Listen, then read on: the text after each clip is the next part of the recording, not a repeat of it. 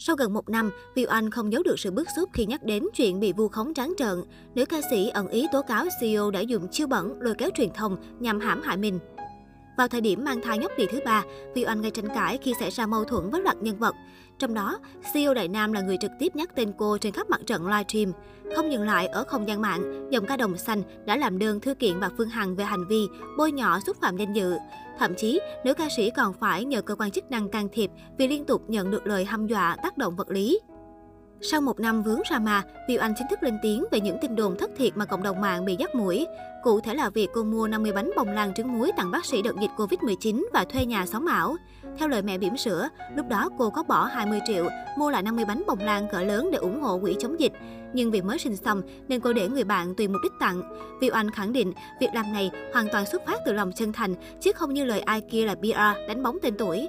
Tuy nhiên, nghĩa cử tốt đẹp này lại bị đem so sánh với đại gia Kim Cương. Chưa bao giờ truyền thông lệch lạc và truyền thống tương thân tương ái bị mỉa mai phiền hà như thời điểm một năm trước đây. Trong vô vàng những thông tin buồn cười như khinh bỉ Viu Anh vì hành động mua bánh ủng hộ cô bạn mẹ bị mới sinh, nhưng sáng làm bánh để bán ủng hộ quỹ chống dịch.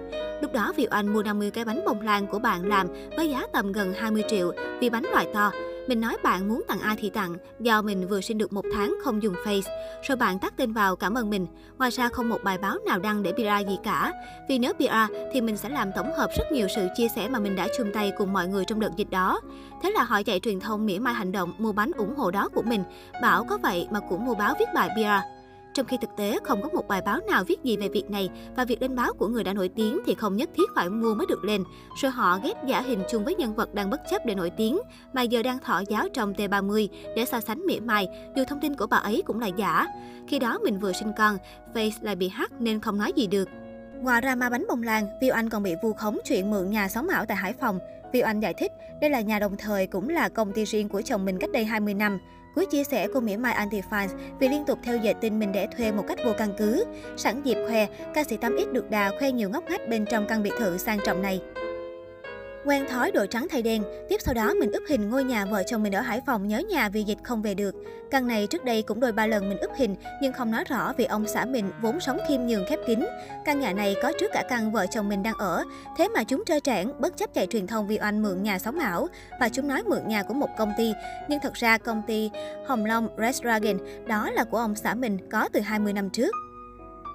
Vô số những thông tin buồn cười khác nữa, mục đích để hạ bệ uy tín của mình và hợp thức hóa những trao đổi trắng thay đen của họ.